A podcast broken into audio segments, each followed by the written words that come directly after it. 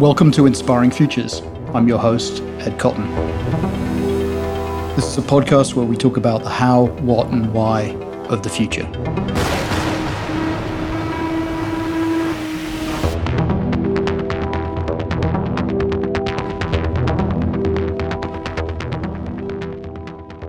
Now recording. Cool. Okay, uh, welcome to another episode of Inspiring Futures. It's great that I have uh, Rob Campbell, um, somebody I've been trying to interview for a while, but it's been fairly fool. busy. Um, so I'm glad I'm glad we made it work. Um, Rob, thanks for coming on the on the show. Thank you so much for having me. And um, in my typical tradition, can you give us a little bit of an accelerated history of your career to date?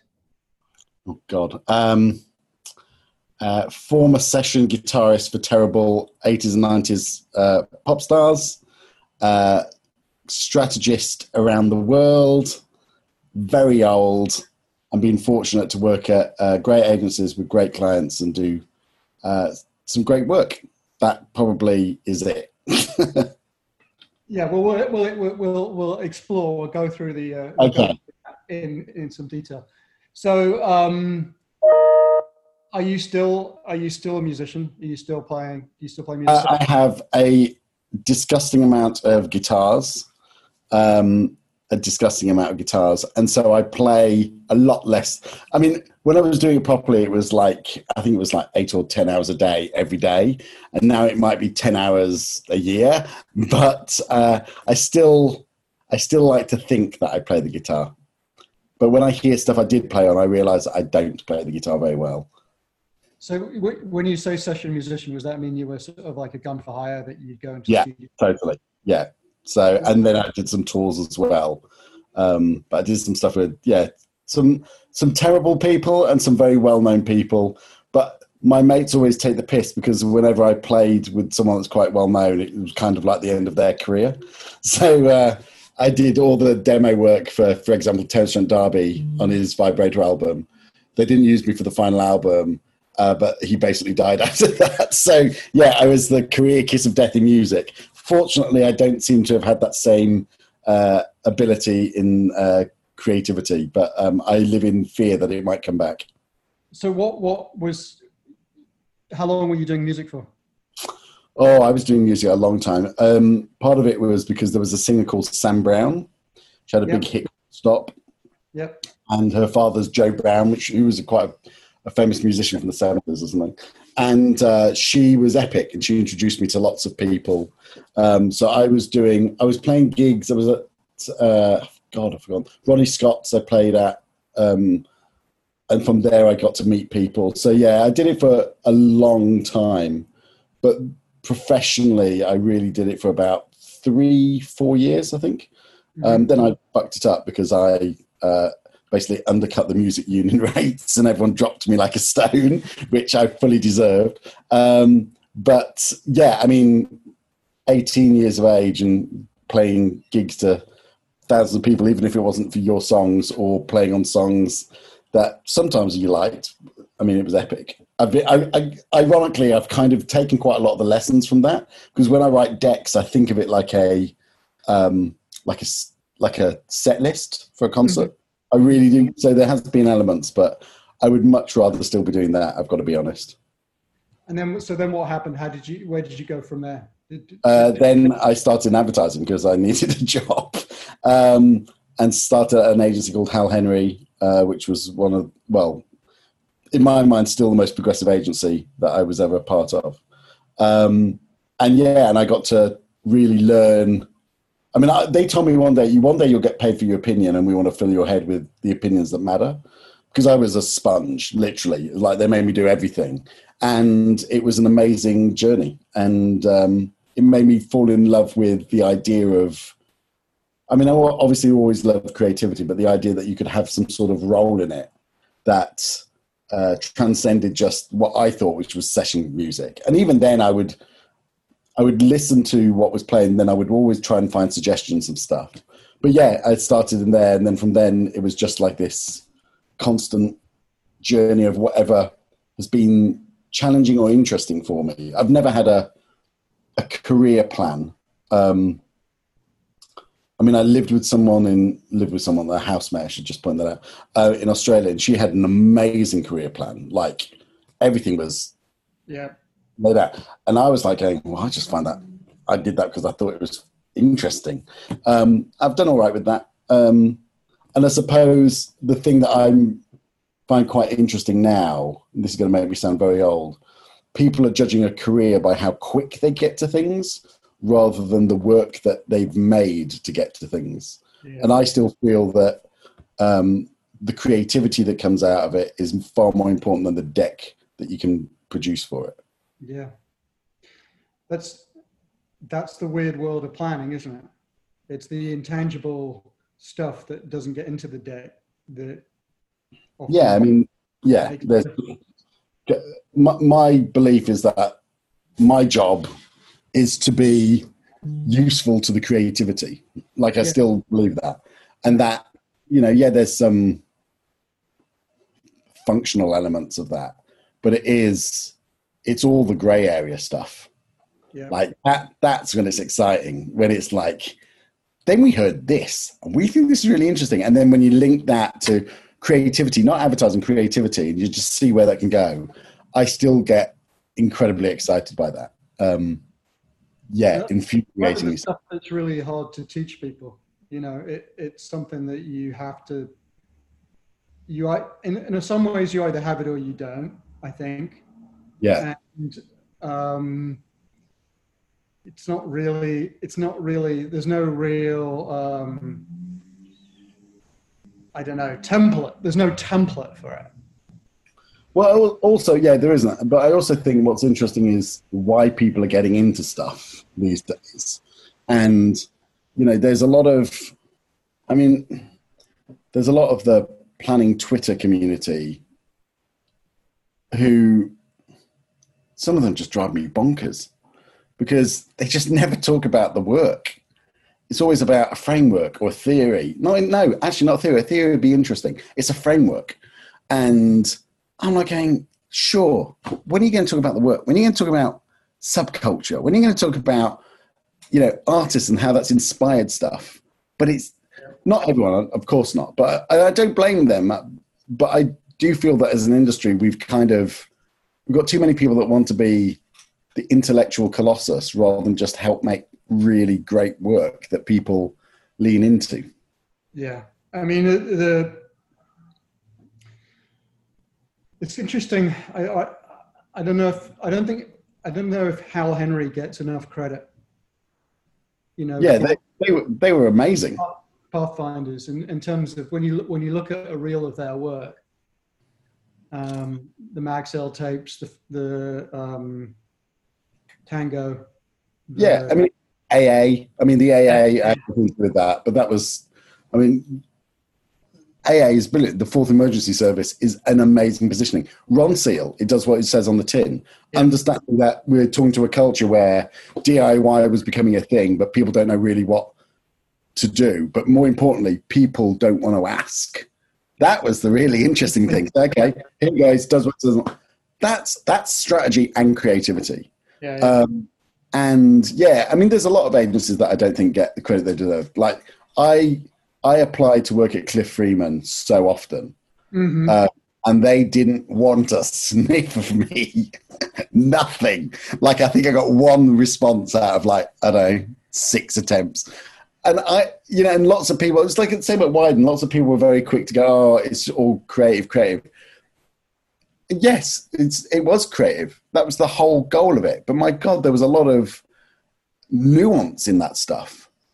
You know, and I think, I mean, when I lived in America, I was quite surprised at how one note the advertising was. You know, and what I can say is, and not all agencies, but, you know, obviously I'm always going to be loyal to Wieden. It's like, but I, I'm loyal because I just think the way they approached it, the the values they had for it, and the appreciation of the nuances of subculture rather than the convenience of mass culture makes the difference. And you know, Cliff Freeman, you know, even though that was quite a mass market agency in some respects, with um, not Hungry Jacks, what was it, uh, Jack in the Box, and and uh, the I've forgotten the A, no, it wasn't Avis budget or whatever. The work was great. The work Yeah. was absolutely great, and the fact that I can remember it from an agency I never worked at in a country I at that point had never lived in for an organisation that no longer exists. That says quite a lot for the work, I think. Yeah, I mean, it, the, you know, it's an, it's one of those ones where they, they stand out because they really they have a sort of belief system, like Howell Henry had a belief system that Yeah. you know the best agencies I think do, um, and and they push against the norm and con- consistently deliver work that you know stands out on its own. But I, I- I feel I feel like it's a little bit what we're suffering from is I think you go back to those agencies and the planners in those agencies and the strategies and the the the, the work that was done. And and you look now and, and it's just hard to find that caliber of work. Yeah, but I mean, I don't know if that's. I mean, there's a million reasons for that. Yeah. you know, you know, the clients have a huge responsibility in this. But without doubt, I think a lot.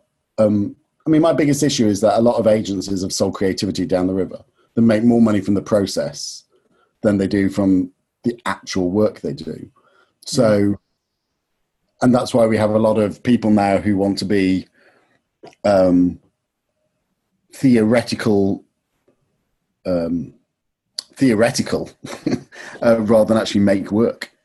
Um, and I'm not saying all those other things aren't valuable and valid. You know, I, I get the, the role and value of a framework, but quite frankly, that means fuck all if the work's shit at the end of it. Yeah. But we spend so much, like my biggest problem is when clients spend so much time on the process rather than what the process is supposed to deliver. And that's becoming the norm. And I just feel, and of course it's becoming the norm because everyone gets to play in it and the work isn't the, the judgment of it. And that's where the pay is. And I've always preferred the output, whatever that might be. Yeah, I mean, uh, and it makes I think it, I, I go back to what you and um, Martin presented in Cannes, and, Yeah. and sort of rally cry for provocation and chaos. Mm. And um, I just, I just, I feel that strategists right now are, are sort of being um, neutered to some some extent, or um, you know, muzzled. Yeah, uh, without a doubt. And I'm, you know, and maybe I'm being really harsh and stuff, but I also think everyone's being too responsible. Yeah, You know, it's like fit in with this, and it should be what's going to get to the most interesting work. You know, what's what's the most understand culture. But when you go, well, it has to fit in with this, and you end up filling in boxes rather than well, you're filling in answers more than understanding. Like one of my biggest problems with planning at the moment is the planners want to have the answers. Our job is to find the most interesting problem and let the creatives find a way to solve it. But when it's like, well, this is it, then you're treating creatives, and we're all creative, but they, they have a special way of looking at the world. You're, you're treating them as executioners of your, of your mastery. And I just don't necessarily agree with that. Um, and the people that I've worked with and enjoyed working with the most are the ones where they surprised me. Like when I go, whoa, I've never have thought of it that way. Um, and I love that. And I appreciate things change and, and will change. But uh, I mean, it's like the projects that I'm working on now that have nothing to do with advertising, but are for people and, and brands that are committed to what creativity is. Yeah. And the way they look at the world is fascinating. And I, and, and I hope the industry like focuses. I mean, we not, we need the, the agencies that are leading the way more than ever. Um, like you know the Wiedens and the Drugs and all the usual suspects, but there's also other agencies out there that are really epic. AMV, AMV don't get. I mean, they had a great cred for a time, and then all the young cool places came out, and they lost. But they're, they're still yeah, uncommon. I think uncommon is. I'm a real fanboy of theirs, and I don't even like all their work. I just like the fact that they have a an idea. They they express it through design. I've always felt I loved Wired the most when it felt a bit like an art school. I've got to be honest. That's a personal. Maybe that shows my age. But places that really understand what an idea is and, and can execute it, and that's why I talk about the Tesla Extreme button. You know, I think that is that's creativity in UX for a real reason. A real reason. Um, I'd just love to see more of that because I genuinely believe it can solve problems that rational thought can't achieve. Yeah, it's it's it, it, it's it's sort of there's this strange this strange thing going on because you can read these sort of consultant management surveys and interviews with CEOs where creativity is lauded as an important asset, and and you can look at it in a very specific way and say there are so many problems that need solving, and that creativity is the solution. Um, I, I just I just feel ag- agencies. I think you're probably right in what you said earlier. Agencies have sold creativity a bit down the river. The thing I, I kind of was banging on about last year was this whole idea of the museum of ice cream. Mm. You know, it's sort of an over overvalued concept, but at its time, it was like it was 200 and valued at 270 million dollars. Yeah. Um, created by a 25 year old trend forecaster slash designer, and why is no agency in that business? You know, Well, yeah, two weeks ago, um, a young mother and her daughter, who's age six, uh, launched a magazine for young female um, people of color. oh yeah, yeah, I read about that. And why the fuck didn't we do that? Yeah, Why the fuck didn't we come out with Square? Like, it's not, it wasn't a new thing to say uh, small business have uh, cash flow issues. You know, now I appreciate clients would have to buy. I appreciate all the con- concept, but I never heard someone talk about that. Yeah. And but I do believe the industry could do that. I've heard some amazing ideas in my time that, you know, the bottom drawer stuff. Yeah, But there's a few agencies that really back it and believe it, and quite a lot still think creativity in terms of communication versus something even bigger than that. But um, I believe this industry has been amazing to me, and I and I love it as much as an equal measure. I hate what it's becoming, um, but it doesn't have to be that way. And I believe the talents here as well. They just need to be backed and given a, a space to be vulnerable to try stuff. And we need to help clients understand that's where they will get even greater value. But what's happening now is because we have sold a lot of creativity down the river, we try to answer briefs quicker because ultimately that's the only way that we can get some sort of scale of value in our payment. Um, it just feels that we like. I read something recently from an unknown uh, an agency I won't say, where the idea that they were making sound like the second coming of Christ was absolutely bollocks. And then it was like some intervention. I read an idea that genuinely could be brilliant, and it was said so flat. And I'm like, going, what is like? We need a bit of Silicon Valley's hype, but for the substance with some of like art's real substance and make that magic. Um, but you know, there's a lot of people I believe in in this industry. A lot of people I I believe I could believe in, but there's also a lot of bullshit. And um, I, I'll back the people who I think want to do something different for the right reasons. yeah. No, I mean that, makes sense, and I think, and I think, and I think we sort of lose the agent. The the world seems sometimes dominated by the holding companies, and in a lot of ways, those guys have got so many problems. Yeah. That um, they're not necessarily, although they are huge, they aren't necessarily truly reflective of every agency that's out there. Yeah, Yeah. or every holding company out there either. You know, Yeah. but yeah, you know, it's yeah, I totally um, agree with you on that.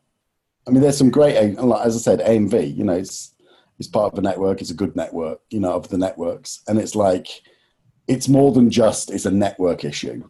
You know, that's good. But but I do find it interesting when Martin Sorrell says the days of the network are over. That's when you go, oh my god. Come and invest in my new network. Yeah, exactly. Yeah, it's like you know, the network's are over, but mine's going to be like a network. But you know, I better not say that. You might see me. But yeah, it's Um, but yeah, I, I think I think the other interesting thing is the observation, like a, a bit about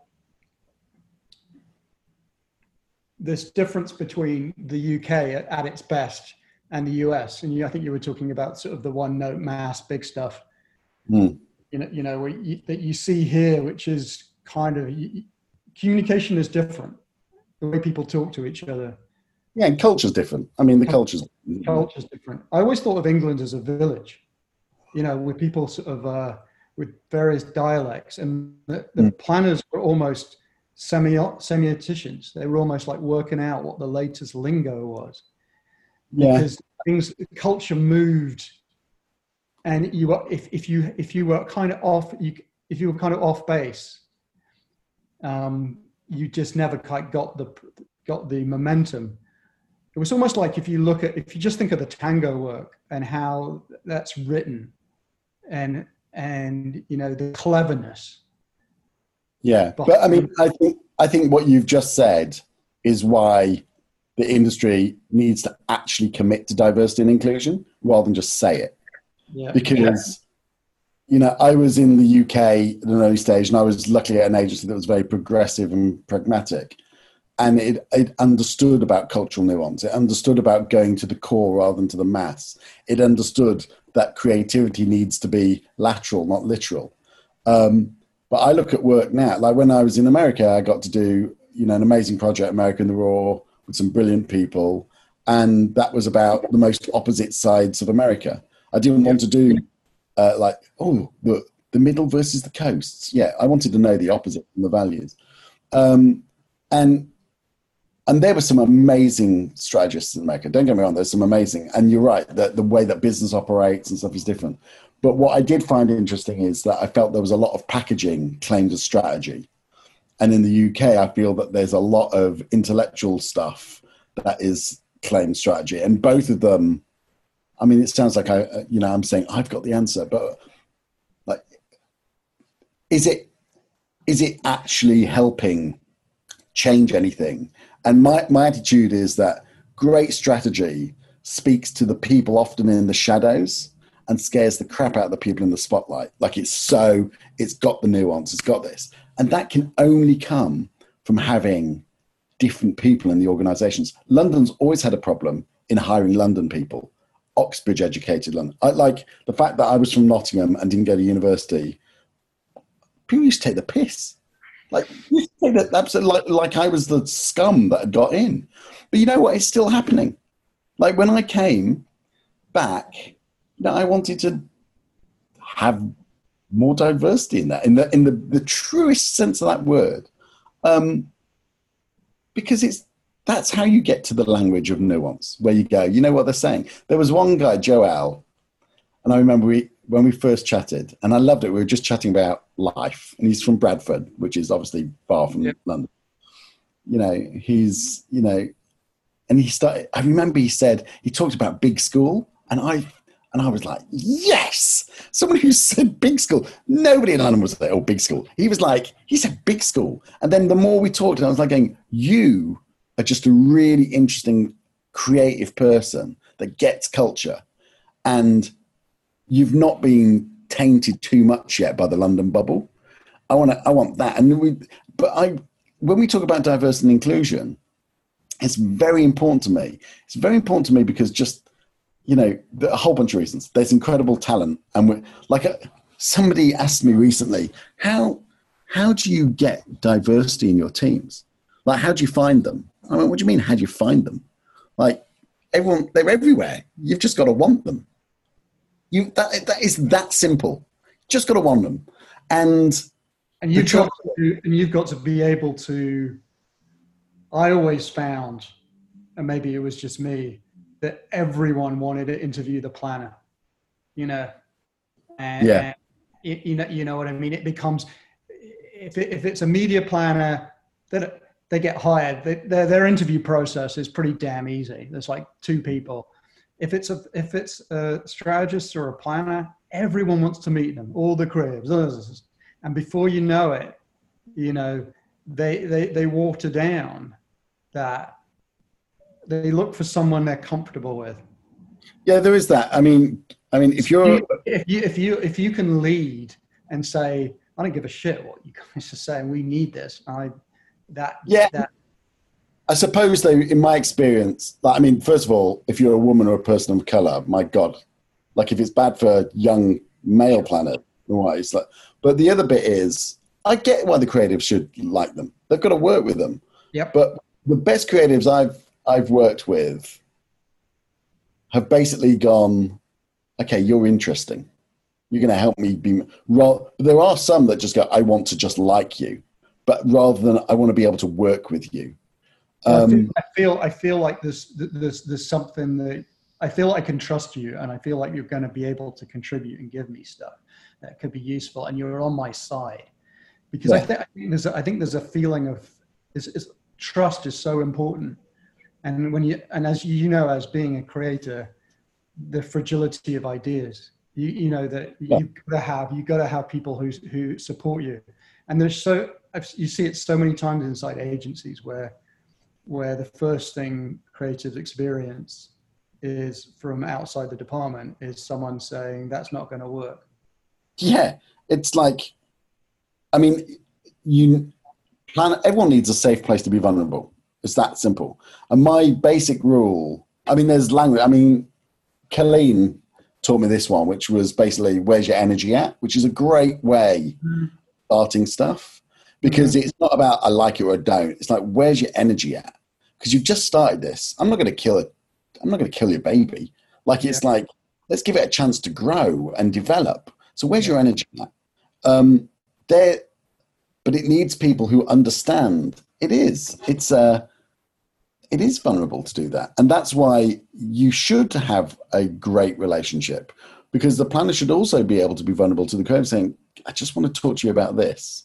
where and there'll be tension and debate. That's fine. But when you feel that they're bringing me stuff that's useful and interesting, but this goes back to what the character of the agency is. Because if the character of the agency is complicity, then they'll want things that just get them home early. But if you're in a, the character of the agency is we want to help our clients in a way that gives them a role in culture that's valuable to all parties. That's a different relationship. Um, and I prefer the latter, obviously. So we, I, I don't know if you you remember, but to me, strat, strategy was, I mean, in the sort of BMP model, was we need to get out of our ivory tower. We need yeah. to get out there.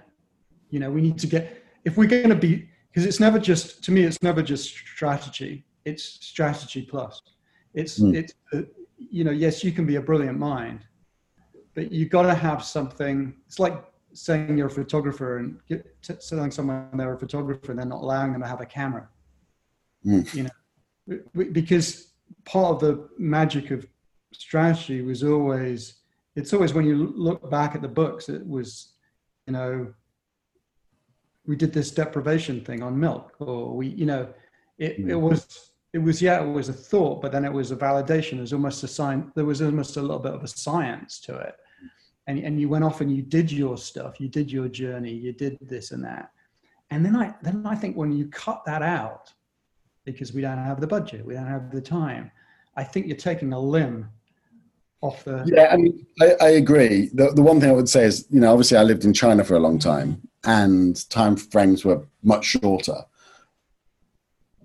so that meant we had to change the way that we did it to get the ability to have collapsed time, but with quality and nuance. Yeah. And my concern is that sometimes we don't even bother with that because we say we don't have enough time. And don't get me wrong, we should be fighting for the time. I'm not saying just submit. But what I'm definitely not saying is you just go, oh, okay then. Because then it's and and it shouldn't, you know, you there's a lot of subtext and nuance and and conflict in in this. But what I really really hate is this thing that oh that's not scalable or that's not big enough. We need to do it in a more structured or regimented way. And I'm not going, but that's not why you're doing it, guys. You're not doing it for the scale. We we have other ways that we can have scalability of knowledge, data, client information. This is about the nuance and the resonance to understand where the core, the most influential group who are going to drive the masses up are going. So you can understand the language, the texture, the fabric, the, the visualization, the music. And some people don't value that. And that's fine. They'll always be behind. Yeah. And I like working with bands that want to uh, like shape at the very least culture, but not all culture, but the ones that absolutely are the core, the ones who are, you know, Nike always talk athlete to athlete, you know, and we used to always spend our time just understanding where that was going. Where do people who refer to themselves or think of themselves as athlete, what, what are they doing? Yep. And by doing that information and one, it helped Nike, but two, it helped the work always be at the forefront of culture rather than trying to play catch up. Yeah. So yeah, you, what you end up with is is is um, everyone going on Google and build, building text from from Google searches. Yeah, I mean the hardest part, in all honesty, is again I'm not blaming the, the people that maybe the, the heads of the department to blame a bit, but fundamentally it's the agency who has agreed a fee where um, where it's about speed over substance. Mm. Um, that's hard, man, because it's like you're literally cutting your own throat. But there are people out there. There's good people in everything. Good people in indies, sure. networks, everywhere. But we need to treasure the work over treasuring the process, because we are we are putting economic value on the wrong thing right now. Do you, do you think do you think people understand? Do you think there is an there is enough? There, to me, there's not enough. I don't know what's happened. Something has got in the way of the when people said when you when there was this classic story of the origin of Mr. Kipling's cakes, which came out yeah. of JWT, you know, multi-million pound business came from scratch, came from an agency. Um, creativity, you know, the, the. It, it, it, was a brand and, and it was it was meaningful. It had substance. It had depth. It had a, had a business uh, uh, benefit. I, I just feel like now we've gotten to this, people have gotten to this sort of corner where a lot of the creativity you see, which is getting lauded, is agencies. And I heard this from a really good source, which was big agency saying everything they had won creatively in the last two years had come from calling a non-client and pitching an idea. Mm there's a, it would be you know so there was no real relationship there. It was just it was just almost like a hail mary. Yeah i mean that, yeah i mean i think that's for a lot of big agencies and stuff. I mean i still there's a lot of agencies who do real work and make great work not as many as there should be but there are and there's some things south africa new zealand you know they're for 30 years, they've done phenomenal work, effective work, but phenomenal creativity. Um, but also, I just think creativity is, you know, quite frankly, there's maybe too many agencies and too many layers of structure and management in agencies and at clients. You know, it's so it, it people are too many people are empowered to say no. And so it's just having a huge impact. But then okay, like I'm working with a he's a billionaire in China. Yeah. And his investment in the area of luxury fashion is basically one of the biggest. Mm-hmm. And he is amazing. He is without doubt one of the most amazing clients I've ever worked with, strategically and creatively. Like one of the things he's, you know, we helped him when I was at RGA on this luxury mall, but it's for like a new generation of luxury, and it's to basically alienate a lot of the old rules. He's built this thing, SKPS, and it's been designed to look like Mars, genuinely look like Mars. Everything about it. Um, you walk in, all the windows are actually like flat screen TVs that show like your your backdrop as if you're in space moving. Mm. Everything is Mars. They have robotic sheep because in the future we won't need sheep, but we'll want to think that we have them. Like it's it's madness. And I went, I went, why? Like, wh- why are we doing this? And there were a bunch of reasons, which I won't go into, or, will be very angry at me. But um, one of the things was like, why would I do something that's slightly better than everyone else? Mm-hmm. Like, I need to leave competition behind, not just be slightly ahead. I need to leave them behind. And he's an entrepreneur, and his view is I create markets that then will be leveraged. So he is a big, you know, he is a big fan of, you know, Supremes, Off White, Fenty, and a whole range of stuff. He also has a whole other business with a more traditional bent. But his thing is, I create, I create markets, and to do that, he sees creativity in everything. The thinking, which consultants claim they have, which sometimes they do, but he sees it through. But with absolute, like if you saw this place, it it's a uh, it was the the laser lighting came from U2's lighting yeah. technique. It's phenomenal, and I sit there and I go, he's great. And then I'm doing work with these bands, and the, and while it's very different work, the way that they're going is help. We believe creativity can solve this in a more interesting way. So uh, that's what you have to do, not just give me the intellectual answer. There's not enough of that, and and because we're we're we're weighed down with layers of people designed to say no versus what could this be? And the markets or the agencies that embrace that more are the ones that we always go, oh, that works great. And, and guess what? They're also the clients that have a bigger role in culture and are incredibly successful, effective, and, and popular. Um, and I'll have people say, but these people could be more popular. And go, okay, well, if we really want to get into like a proportional representation, then that's a different thing. And I'm happy to do it because I'm pretty sure that I could still find a way to say, well, this has been more effective than others.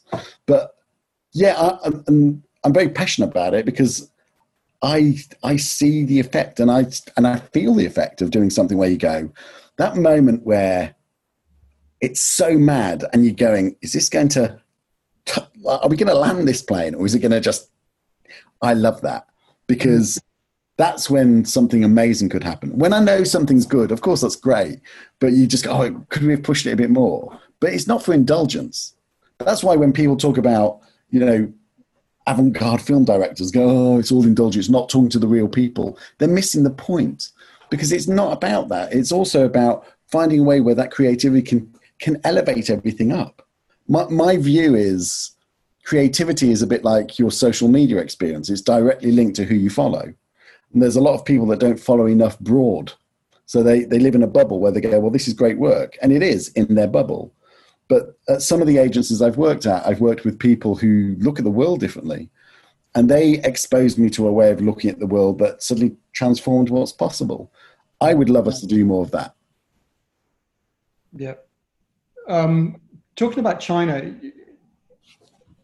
China, China seems it's it's obviously so much is going on and so much change is happening. Yeah, but they've gone they've gone from being a follower to being a leader. You know, they, they used to be called out for being ripping everyone's ideas off. Yeah, I mean the great irony being it's much older than all other countries, so you could argue sure. it's but yes, I mean there was there, there is definitely parts of that, and without doubt, there's parts of it that's going on. But China is so far ahead of the West in many areas, and it's not given the credit. It was without doubt, single-handedly, the most exciting time of my career. And I cannot think of that being the peak because then I might as well give up. But it was without doubt the most exciting, thrilling, and enthralling time because I got to see a country understand its own possibilities, and I got to be a part of that um, with amazing brands. Is that the most the most exciting opportunities come where change is happening in front of your eyes? Yeah, I mean, it was like, totally. It was like I was at a pivotal point where the economic crisis was happening, so every Western major company needed to needed China to save them. Yep. So I got access to clients and the level of client that, quite frankly, nobody would normally have. Like uh, uh, the amount of times I'd sit in a room going, uh, fuck, why am I here? And I got to say whatever I wanted because I cared so much about that culture and I knew what I didn't know and I had an amazing team, really great team that understood the nuances. But I also had this situation where China was starting to go, we're good. Like, because it was at a pivotal moment where the economic crisis tied in with um, like digital hitting a tipping point. So people started to see that the world needed them. And it was amazing. And it was a great company and agency and stuff. And we did some some work that honestly, when I look back, it'll still be some of the best work that I, I'll ever have been a part of. Loved it. It's a different place now, but you know, my son was born there. It's tattooed on me. Um, you know, I've just done something uh, for a very famous Chinese brand that's global that's suffering from a, some problems with the American administration right now, and and just talking to them, is invigorating for me. And um, yeah, I'll always have China in my uh, soul. What do you What do you think? Um, what do you think Wieden? I've talked to a lot of people on the podcast who've got Wieden in their resume, and time and time again, it comes up as a special place. It, it, it, it's something. There's something about the way it works. Something about the melting pot of talent yeah. and the competitiveness and the chaos that do it operates in a way that seems fundamentally different to anything else out there. Yeah, I mean, it's just me excluded. It's just really fucking good people yeah. working really hard. Yeah. Backed by a company that believes that success is the work that is created even more than the profit that's generated. Like it, it backs you. I I will always love that company, and in many ways, I'll always consider myself a child of theirs. I, I talk to everybody still there. I recommend people for there. They very kindly sometimes ask for my opinion on some stuff they're doing. Uh, it is a, it's a very special place, uh, and I've been lucky. I've worked in a few of those. Howell Henry was the same thing. I, you know, it's like, but it's fundamentally it's people at the top who love the work. Yeah, love it um, and you know, there's a lot of talk that Dan didn't like planning. He didn't like planning. He didn't like anything that basically wasn't contributing to the work. You know, and same with Kim Papworth. Uh, you know, he's left one now, but his ability to go just leave it on the. T- I was in a meeting once with him where the client. It was late at night. It was super late at night, and he was in Shanghai with me. And the client just fucking hated we did. It was just like, and they they announced it in the first 13 seconds of the meeting, and we were like, Ugh. and within 20 minutes, Kim had managed to keep the work on the table. It wasn't sold, but he'd made sure it hadn't gone. And I, I handed him a post-it note, and it just says, "You've earned your money today." I've got a photo of it because I was in awe because he wanted that work to win that that's what makes it special. Yeah. Um, yeah, it, it was a. I feel an honor that I got to spend so much of my career there, and yeah, they let me be me. True, they they did they. We could debate, we could have arguments. They let that happen. Didn't mean you were always going to get your way, sure, but it was like we're all in, and they were great.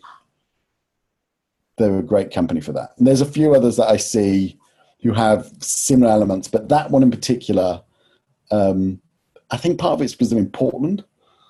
You know, it's like I remember, you know, why? Because it's it's because there's was it because there's no distractions and therefore. Like, I mean, the, the great irony is, and I said this to Dan. You know, it's like, and this was actually part of why we chose Portland in the America in the Raw. But mm-hmm. I said to Dan, you know, everyone keeps going on that, you know, keep Portland weird. But yeah. Portland's the whitest place in America, so it can't be that weird. In fact, that's the scariest thing ever, isn't it? You know, and it's just like, but the, but it is incredibly liberal, very liberal. It doesn't have the distractions. I just think it has an appreciation of, like in LA, everyone's always shakes your hand while looking behind you to see who's next. But there, there's like a real, yeah, you're in it. And you know, Amsterdam's the same, London's, yeah, I, will always love them. I'll. Um, yeah, always will.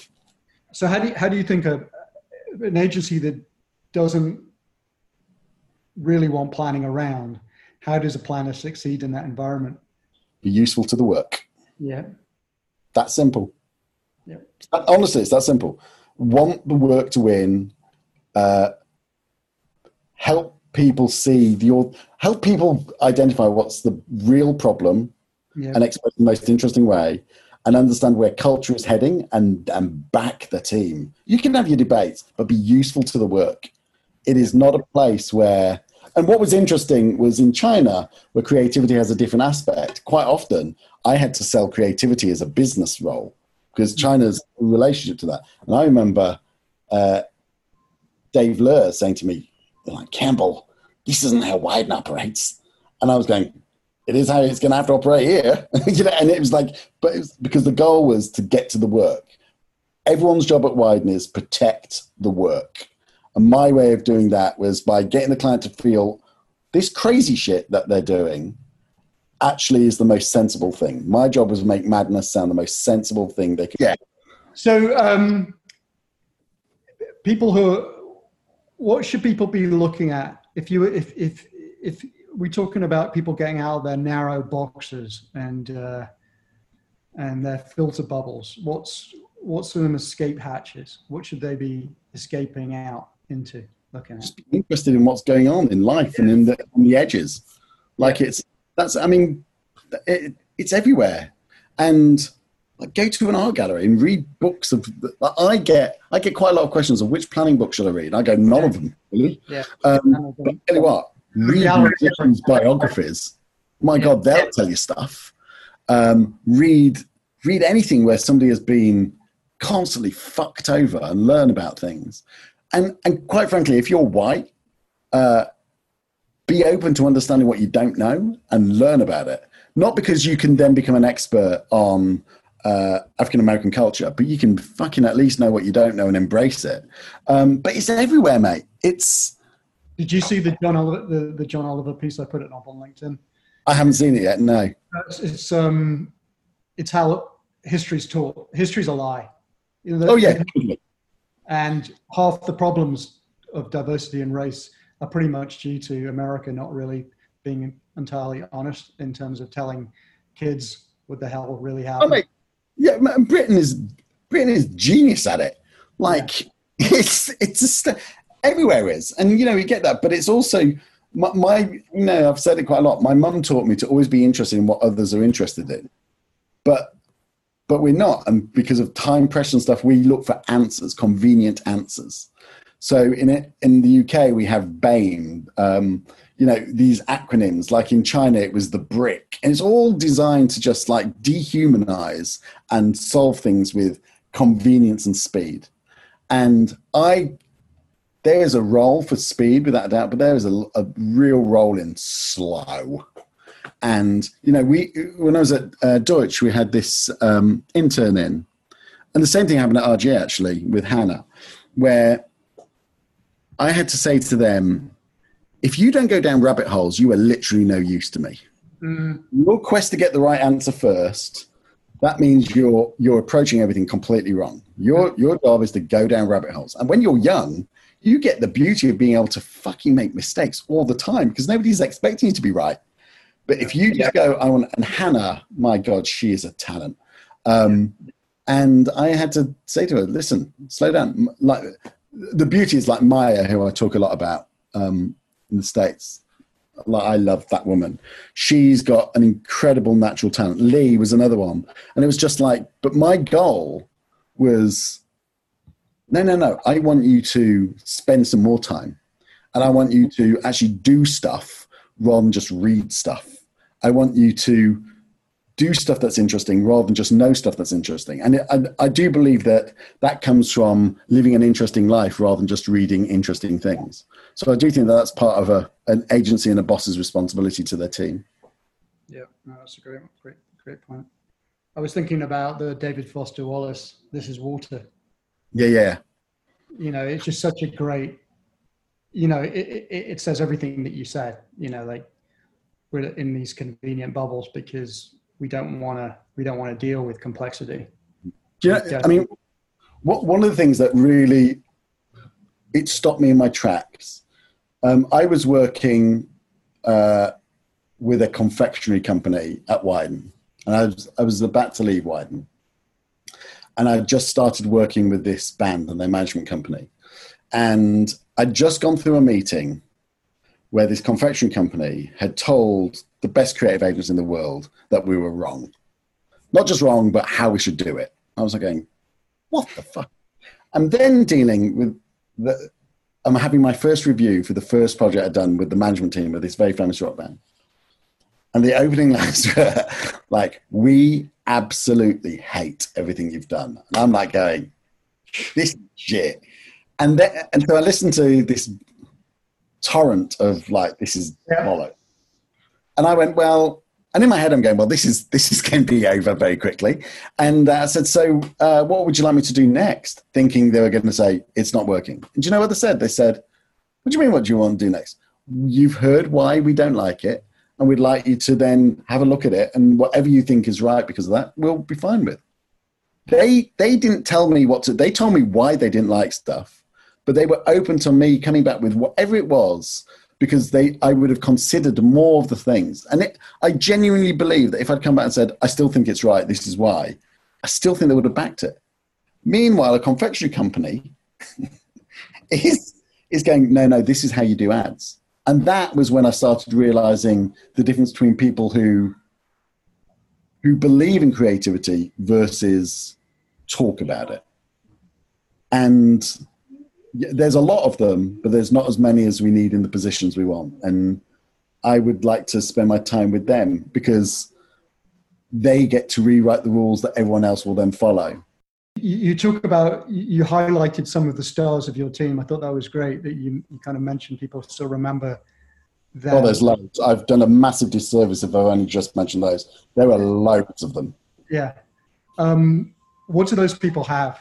That that, that, that separate them from from everyone else? What is, what is what are those uh, magic things that they bring?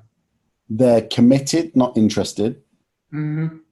Um, they they really give a damn about culture and creativity rather than just being right. And they, I mean, somebody once asked me. They said, "Oh, what's your process?" They were comparing agencies. I said, I guarantee you our prices are the same as everyone else's. Guarantee it. So the, the fundamental difference is the people we have here, the questions they ask, and the questions they ask them to. And the ability to take all that and work with creatives to, to see a creative opportunity that maybe others would not have seen, that can be expressed in a way that others would never have thought of. They all had that at different ways. They all but I've talked a lot about I believe in gangs, not departments. Because yeah. I worry that departments are all the same brilliant people on repeat, and I like I like mess. I like my job is always when they leave, they go to a better job than they imagined they could have. That is success for me, um, and that comes from backing them, kicking them, but giving them a safe place to be vulnerable, to make work that just it, will leave scars, but my God, at the end of it, you just have the, the best time of it. That if we have more days that, I'm happy. I think this is an I think it's an overlooked as well. This this idea. I mean, I love your thought of the gang, um, but I feel like the department in a way is almost like that's the killer killer app. The department. What can planners do together? The planners. Yeah, yeah. I've often put two planners together like an old copywriter and art director thing. I've done that in the past. But I can pinpoint one of the proudest days of my life was it was it was like two o'clock in the morning. We had a huge pitch for a car brand. This is in Shanghai. Uh, finished the deck. I'd written the deck, and then I, you know, there were three of my team. It was Roddy, Shirini, and Tom, I think. And uh, I read it, and I went, "I'm bored. Like I'm bored of my own deck. This is. I'm just fucking bored." I got really like it's right, but it's just so boring. And you know what they said? They went, and it was late, and they went, well, let's fix it. And I, I, I love them to this day for that. Yeah. Um, and that's that to me is like they have the right to tell me I think you're wrong, and I will listen to that because I find America very hierarchical, yep. very hierarchical.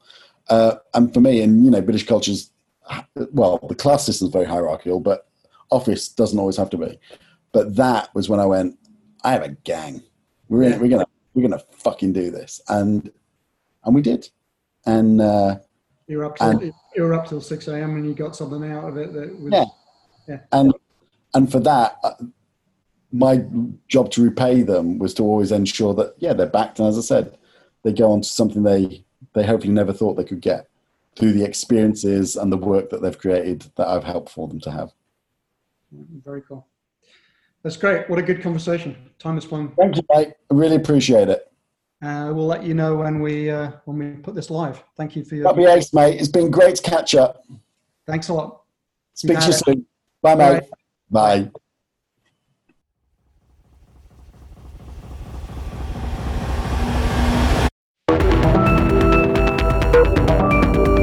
Your host, Ed Cotton.